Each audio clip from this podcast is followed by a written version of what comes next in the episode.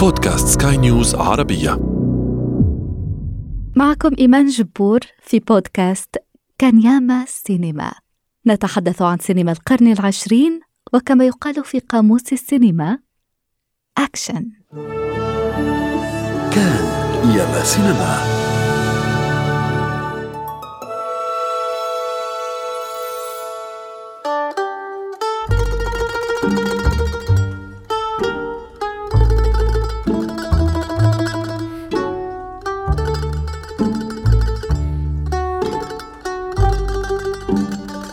نسخة المافيا من تراجيديا يونانية قديمة أوبرا دموية عظيمة.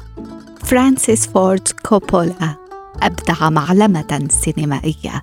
أدخل أفلام العصابات عصرا جديدا. The Godfather فيلم الأمس واليوم وغدا. لأن ما من فيلم آخر استطاع تجاوزه You can act like a man! What's the matter with you? Is this how you turn down a Hollywood Pinocchio that uh, cries like a woman? what can I do? What can I do? What is that nonsense? Ridiculous.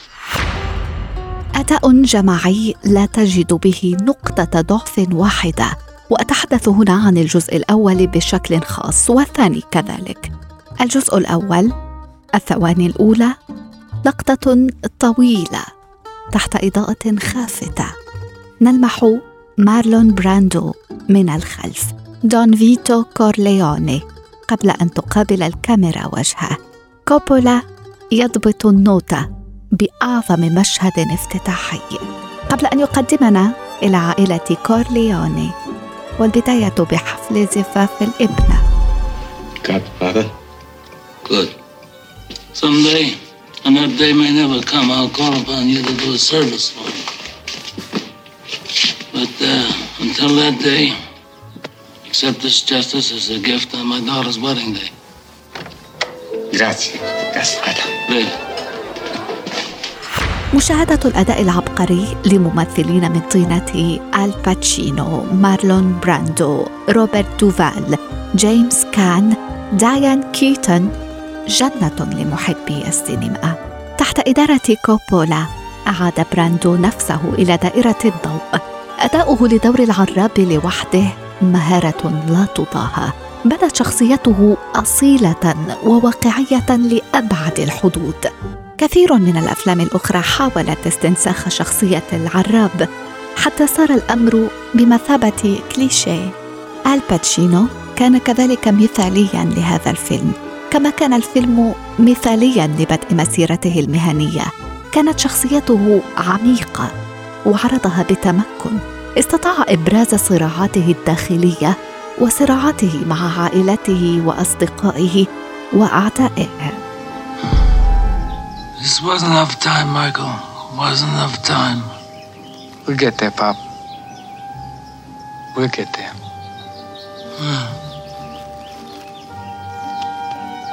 Now listen, whoever comes to you with this Barzini meeting, he's a traitor. Don't forget that.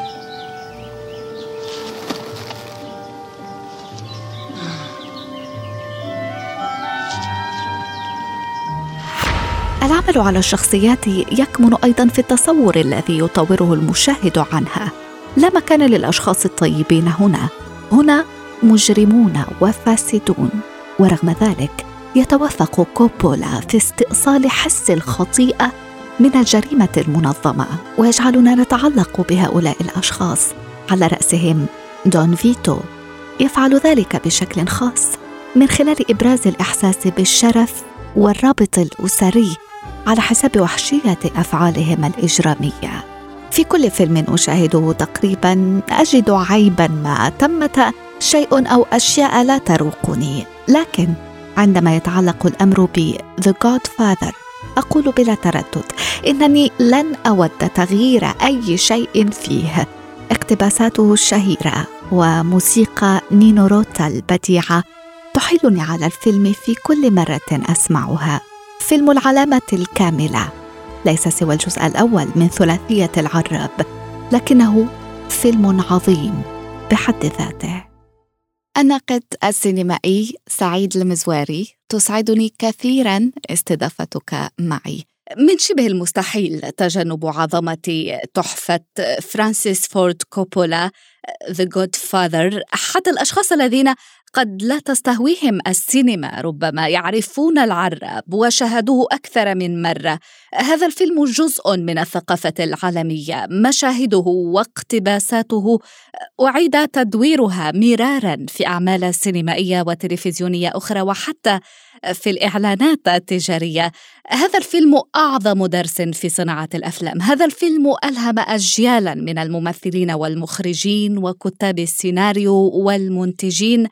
هذا الفيلم لا يحتاج إلى مدح أو توصية لكن سعيد المزواري لا ضير من اغتنام فرصة لثناء آخر ربما.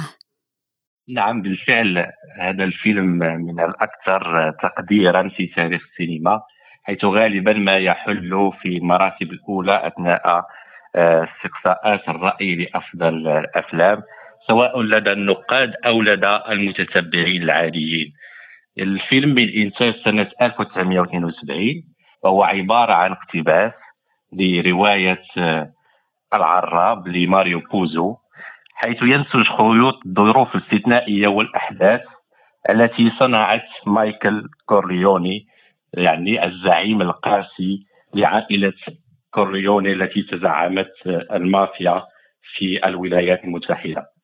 الفيلم كذلك يوضح العلاقة بين الأب يعني فيتو كورليوني آه الذي لعب دوره الممثل العظيم مارلون براندو والابن فيتو الذي آه، جسده على الشاشة الممثل الكبير آل باتشينو الفيلم كذلك معروف من أنه يلقي نظرة من الداخل على عالم المافيا والجريمة المنظمة حيث يفعل ذلك بعيدا عن الكليشيهات التي تعودت السينما أن تتناولها من خلالها سواء يعني بعض المشاهد المتكررة مثل الدعاره أو ربط هذا العالم بالقمار وغيرها من الكليشيهات غير الحاضرة بتاتا في هذا الفيلم.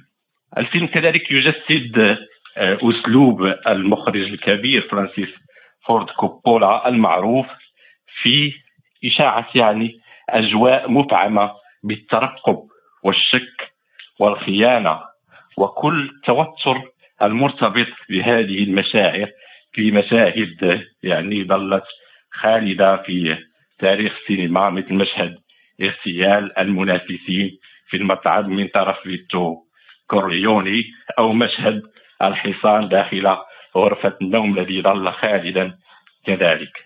عندي نقطة أخيرة.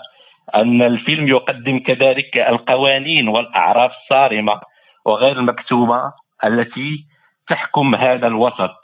وكل هذا يرجع إلى العمق الأدبي والفلسفي لرواية ماريو بوزو الذي اشتغل على تفاصيل هذه الأعراف وكذلك تعقيد العلاقات القادم من العمق الإيطالي لعائلات المافيا. الناقد السينمائي سعيد المزواري شكرا جزيلا لك. مستمعينا الكرام إلى العدد المقبل.